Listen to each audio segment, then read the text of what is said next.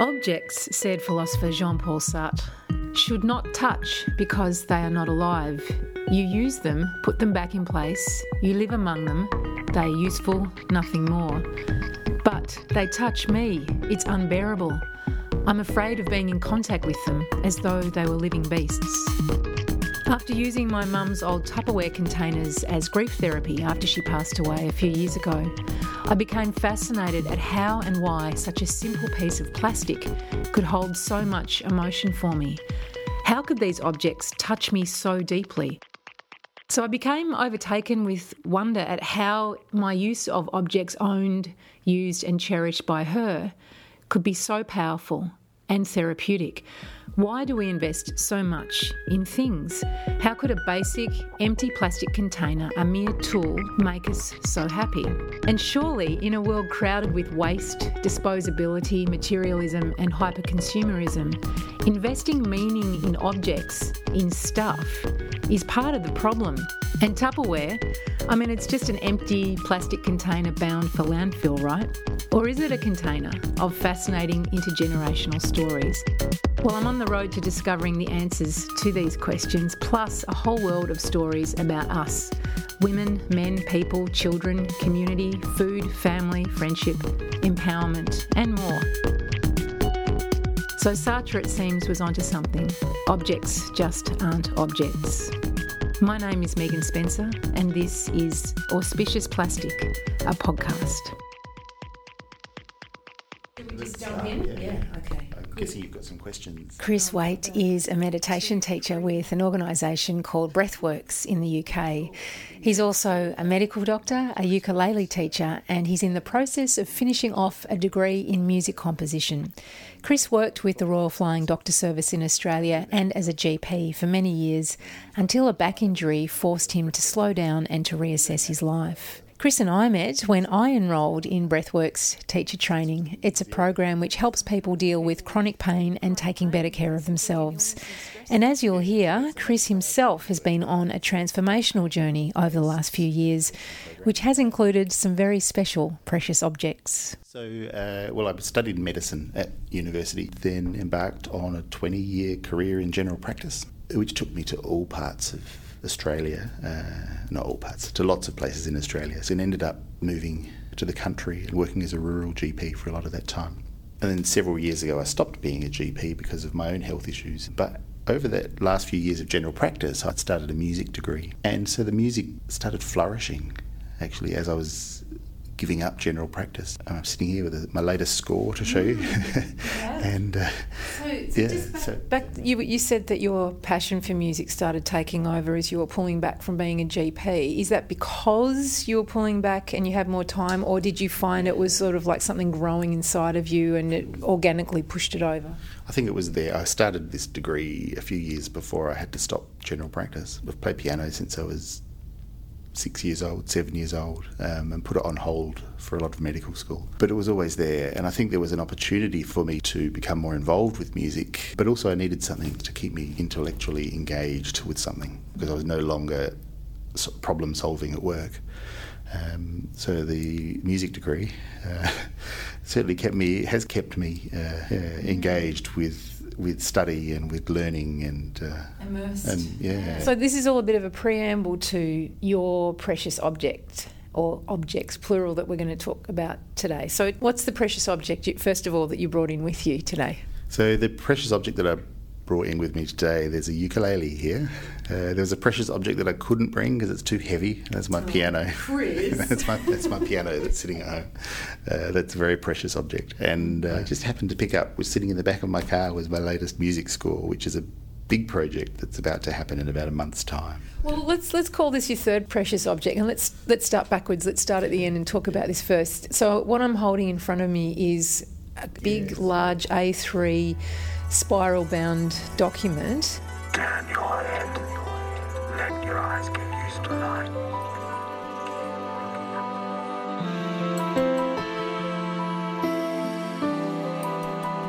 And it's got on the front, that's where light enters you. So that's the name of your score that you've written that's contained in this bound object here.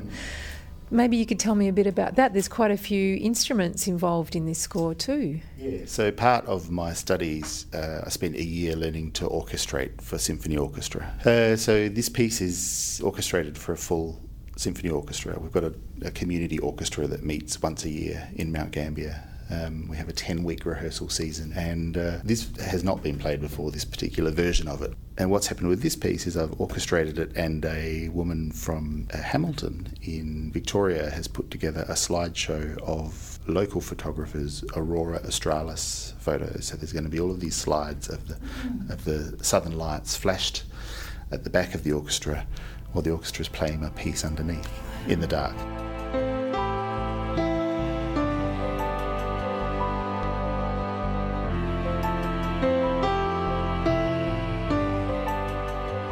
That's where light enters you is a uh,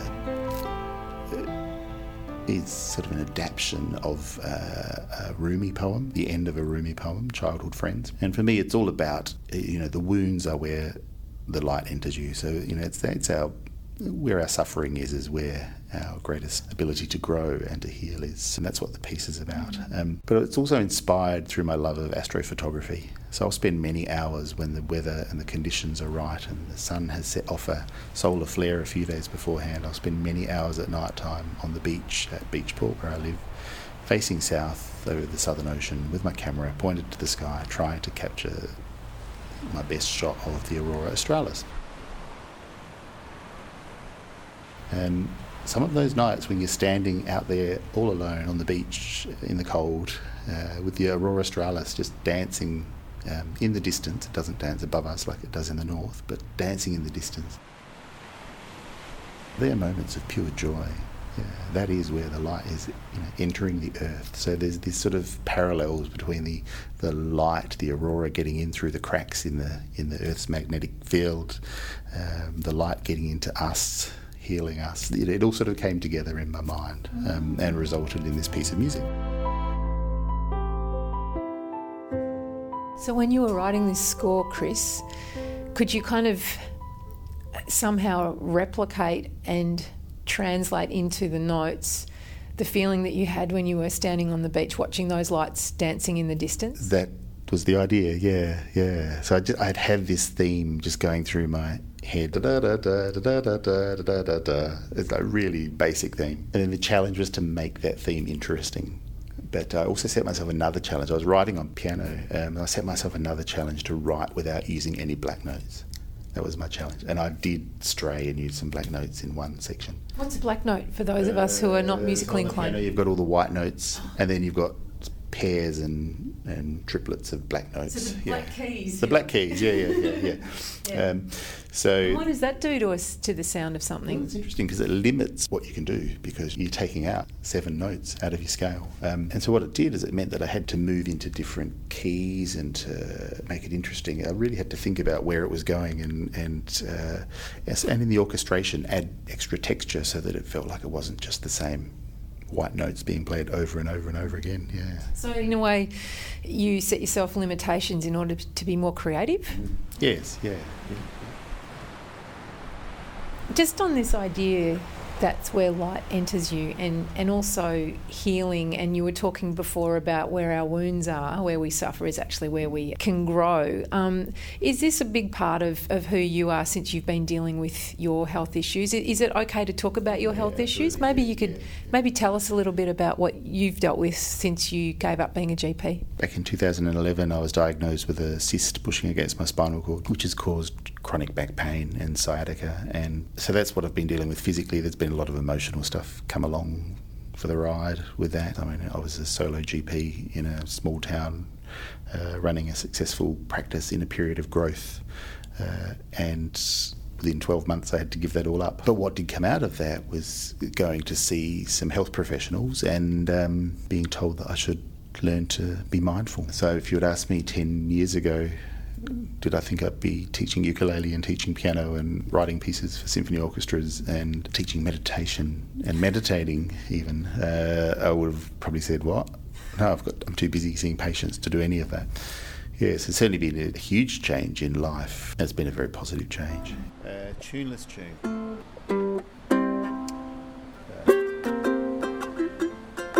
So who told you to pick up a ukulele? there is one sort of cafe in town that we live. So I walked into the cafe, and uh, Irene, who is the matriarch of our community ukulele group, was in the cafe having a coffee, and she said, "You should come along to our ukulele group on Thursday morning." She lent me a ukulele, and I went along and learnt how to strum C and A minor and F and G7. And before I knew it, I was the musical director of the of the Beachport ukulele group, the Bugs. And then I said to everyone, "Why don't we do a Beatles concert?" And they all looked at me. It's, it's probably about 15 people in our ukulele group, um, and some of them are musicians, and some of them aren't musicians, or are musicians but without formal training. And so they all said, "Yeah, let's do it." And we put on a Beatles show that went for about two hours, I think, in the local hall and sold it out. And then we put on another show. And that's where the ukulele thing sort of started. And then I'm just sort of on a mission now to, you know, play 80s music on the ukulele. So our ukulele group has progressed from playing songs out of the ukulele songbook into playing songs from the 80s that I arrange. Flock of seagulls in there by any chance? Not yet, no, no, no. no. Uh, and maybe late 70s. And we're planning an ABBA show later this year. And I've got a side project going called the Uke Rhythmics. Um, so, you know, there's, you know, there's lots of, lots of opportunities. Yeah. My name's Megan Spencer, and you're listening to Auspicious Plastic. It's a podcast about precious objects and the stories behind them. Today, my guest is Dr. Chris Waite, a GP, music teacher, and a passionate ukulele player from South Australia.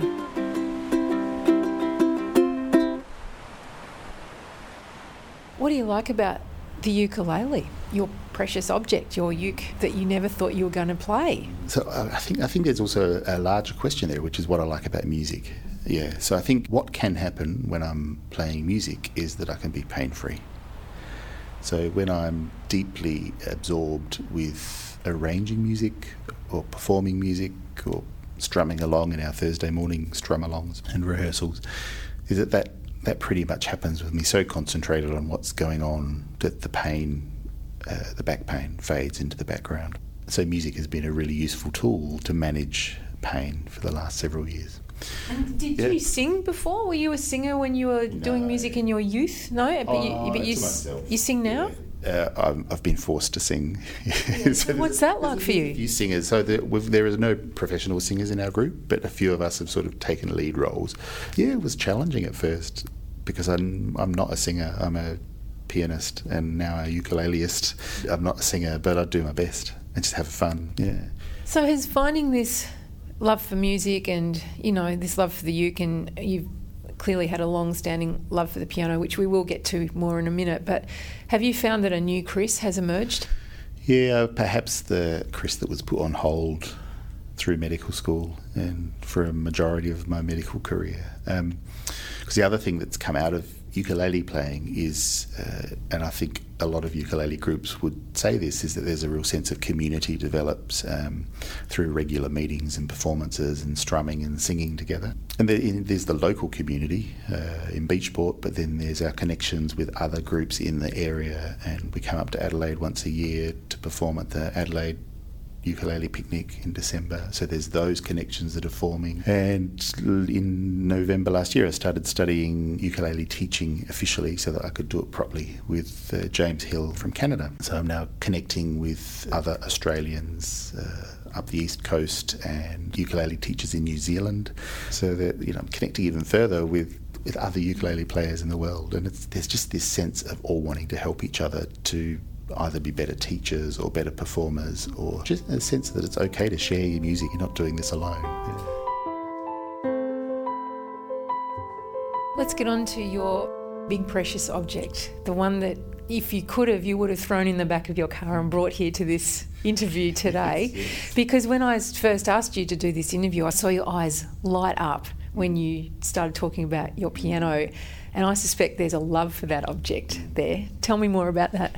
So it was before I started getting back pain. And I know that because if it had been after when I got back pain, I never would have been able to afford to do it. One night I was watching TV and an ad came on to say that the local music store in Mount Gambier, which is 90 kilometres away, was uh, having an instrument sale.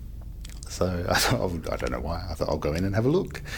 And the guy who ran the store at the time was playing some pianos. He said, "Oh, you don't you don't want to look at these. You want to go to our Adelaide showroom and have a look at the Bosendorfers." I had played a Bosendorfer at a neighbour next to mum and dad's years ago. So I did. I went to the shop in Adelaide and and uh, played it, and then went and played another piano and went back to oh, I think I need one of these. Need, need. this was a need. It needed to be fulfilled, and so I, I did. So I, I mortgaged my unit that I had in Adelaide, and uh, im- imported a pia- grand piano from Vienna. Uh, But something drew you to it. Yeah. Was it just the sound, or was there other things too? No, so a couple of things. There's the sound of them, so but also that they're handcrafted pianos, so they're made by people. And a few years back, when I was in Vienna, uh, I asked to go on a tour of the Bosendorfer factory and got to meet the people who had handcrafted the piano, and it was just an amazing experience to go and see people hand polishing pianos and carving out hammers with chisels and connecting strings by hand. And there was just so much um, love and experience in that factory. And uh, um, yeah a real sense that this piano has been built with a purpose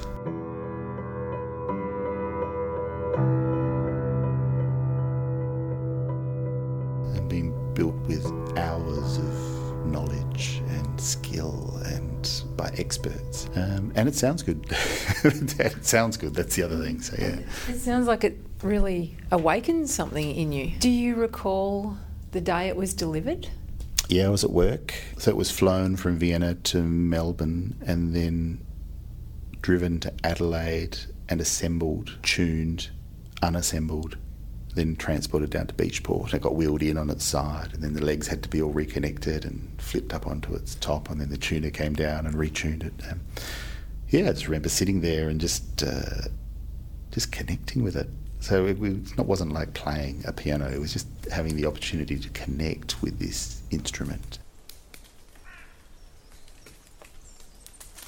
You know, this, this piano was sourced from, from spruce in the Viennese uh, forests. You know, maybe there's an atom or two of Mozart or Beethoven in that piano. Maybe some of the carbon that they breathed out has been absorbed into a tree. Yeah, it's definitely a sacred object. Yeah. Do you remember the first time you played it when it was assembled and mm, in your house? I remember the day, yes, mm-hmm. yeah, yeah. And, and what was that feeling like for you when you finally sat down after waiting, knowing where it was from, knowing all the connections, but actually sitting down to connect physically and I guess in a sense spiritually with this object? What was that like? A feeling of joy. It's, a, it's that same sense of when I play the ukulele. There's just a sense of being able to um, to be concentrated, to be connected with that instrument, to be connected with music, and to to be able to make music. So just to be able to produce music from in your heart. You know, it's, it's, that sense of your heart flowing into the instrument.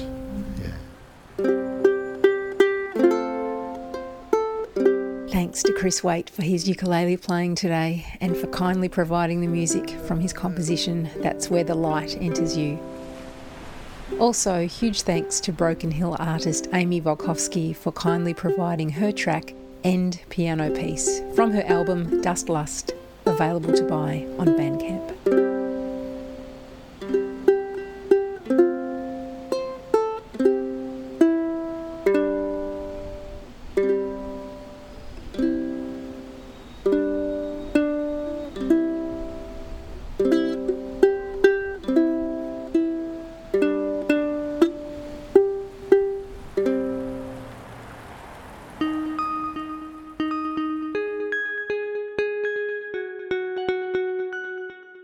That's it for another episode of Auspicious Plastic. Huge thanks to my guest or guests for their time and willingness to share their ideas and stories about the things that they love. And massive thanks also to gifted music composer and musician Jeremy Conlon, aka Cooper Black, for creating the auspicious music theme for this podcast. You can find the full complement of his music online at cooperblack.bandcamp.com. And if you'd like to share your story with me or get in touch, please email me at hello at themeganspencer.com or you can visit my website, themeganspencer.com. And thank you too, auspicious listener. I'm grateful for your time, attention, and feedback. My name's Megan Spencer, and you've been listening to Auspicious Plastic. It's a podcast made about precious objects, made with love, and dedicated to my mother Margaret. Until next time.